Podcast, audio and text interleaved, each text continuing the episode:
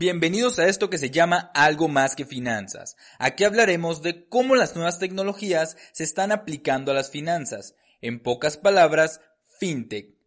Yo soy Manuel Esquer y dentro de este podcast compartiremos conocimientos, anécdotas y algunos tips sobre este tema que está cambiando al mundo de las finanzas. Así que, vamos a darle.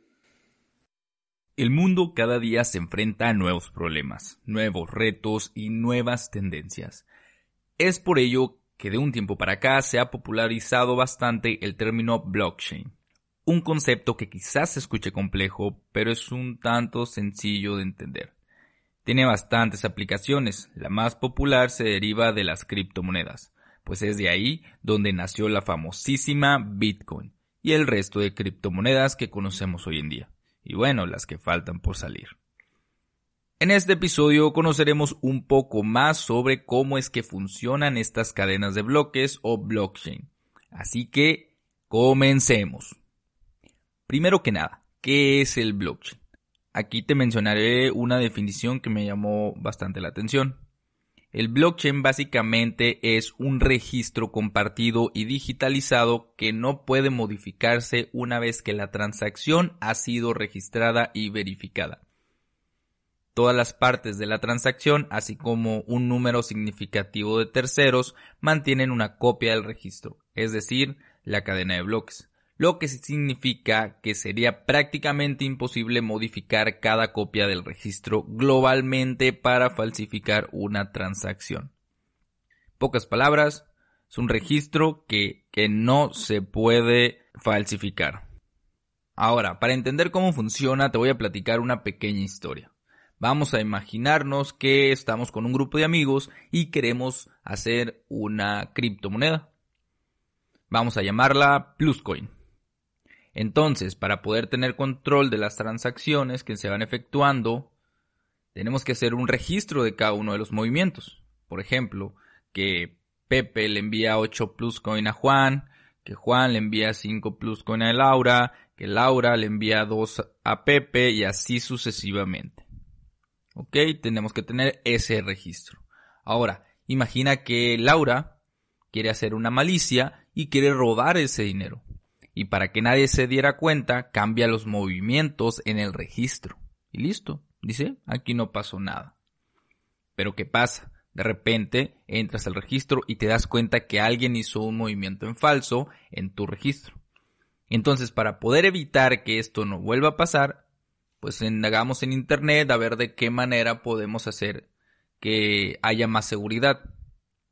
Y entonces encontramos un programa llamado Función Hatch que lo que hace es convertir un texto en un conjunto de números y letras. O sea, se convierte una oración, una palabra, en número de conjuntos y letras.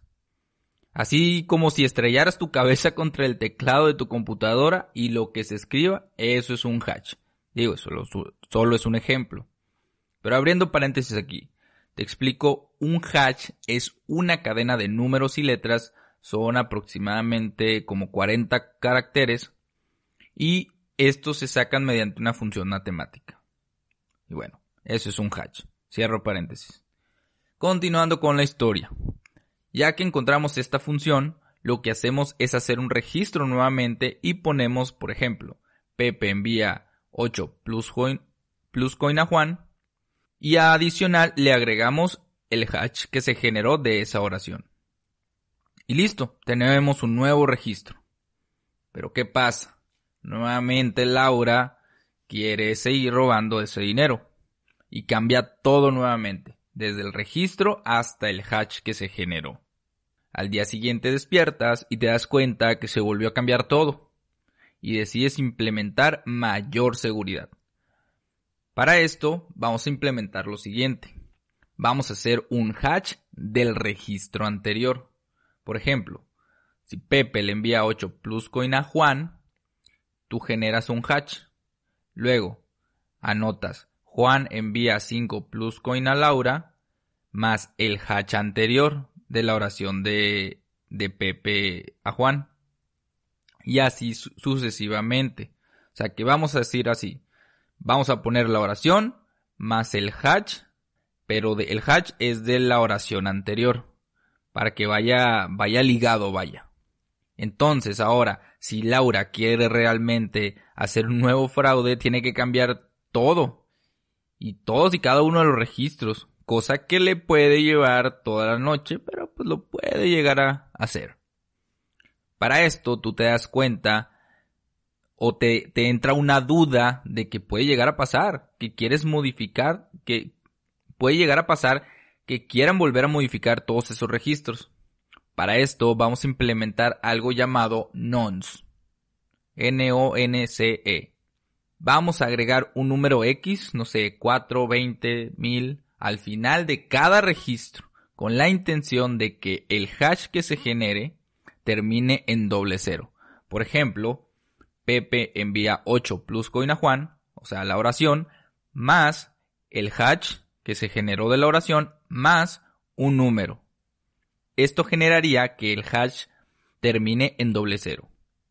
Y volvemos a hacer el registro anterior y así sucesivamente.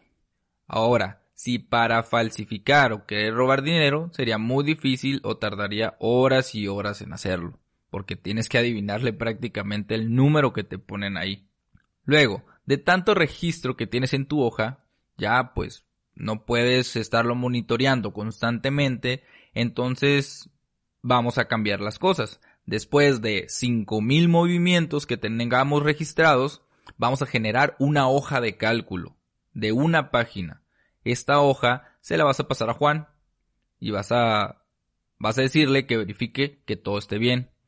Pero además se la vas a enviar a toda tu red de amigos para que ellos también verifiquen que todas las transacciones están bien. No sé, por decir un número, se la vas a pasar a 100, a 20, a, no sé, a 1000 amigos para que verifiquen si todo está bien.